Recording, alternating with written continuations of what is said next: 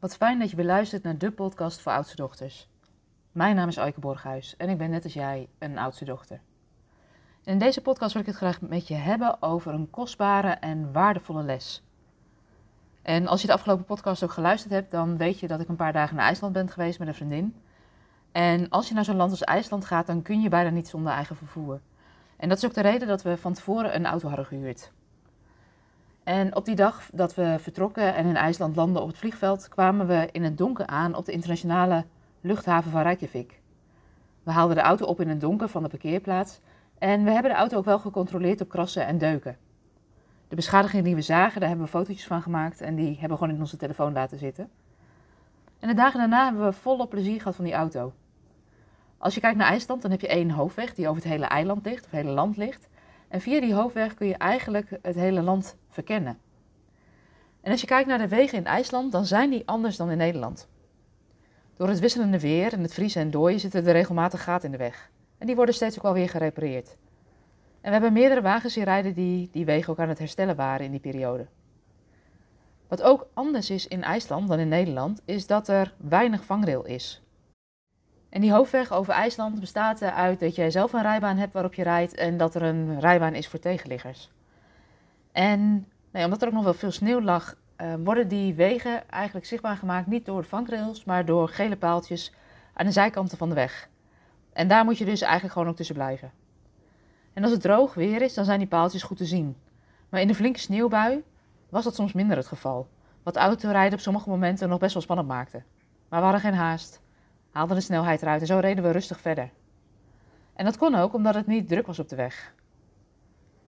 Toch schrok ik wel toen ik een auto op zijn kant zag langs de zijkant van de weg. En we hebben ook wel gestopt om te kijken of we eerst hulp moesten verlenen, maar die auto was al geborgen. Er zat al een zwart-geel lint omheen. Um, dus dat voertuig was al geholpen. En het gaf me wel een reminder van, ja, weet je, de wegen zijn onvoorspelbaar. Het is gewoon gladder als het sneeuwt um, dan dat je gewend bent. En als ik kijk naar die auto, dan heeft het autootje ons overal gebracht waar we wilden komen. We hebben de Golden Circle gereden. We zijn van Reykjavik naar Fik gereden, een zwart strand. We zijn op pad geweest op zoek naar het Noorderlicht. We hebben een hele rit gemaakt waarbij we op een gegeven moment uitkwamen bij een actieve vulkaan, waar de lava nog kon zien gloeien. En alleen dat rondrijden door dat landschap was al spectaculair. Dus echt al een aanrader. En als ik kijk naar onze dagen in IJsland, dan waren die echt fantastisch. En ze eindigde met een domper. Want bij het terugbrengen van de auto bleek dat de bumper van de auto schade had, dat hij iets los zat. Ontzettend balen, omdat ik zeker weet dat ik geen schade heb gereden. We hebben geen schade gereden, we hebben gewoon rustig gereden. Ik weet zeker dat ik nergens tegenaan heb gezeten. S'nachts heeft de auto in een parkeergarage gestaan. En dan heb je er toch mee te maken dat het dan het woord van de verhuurder is tegen die van ons. En achteraf gezien hebben we niet goed genoeg opgelet bij het ophalen van de auto. En dit is iets wat ik ook wel vaker zie bij oudste dochters, is dat we vaak van de grote lijnen zijn en niet van de details. En soms is het toch nodig om daar ook echt naar te kijken of te laten kijken. En het inzicht voor mij was om de volgende keer toch echt nog een keer om de auto heen te lopen.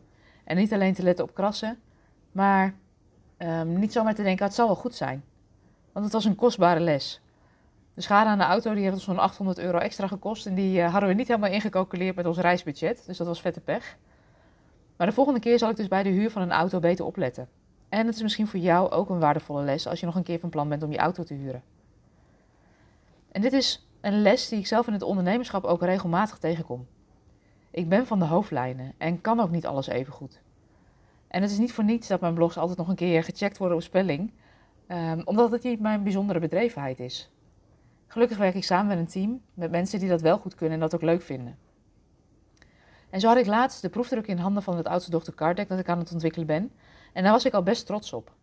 En dat Cardec had ik ook zelf al gelezen. Ik had het al een aantal keer uh, aan mensen laten lezen.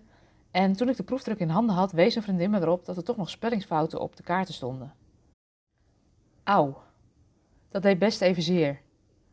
En het was fijn dat ik die proefdruk had laten maken en ze nog aan haar had laten zien, want zo konden we toch de laatste foutjes er nog uithalen.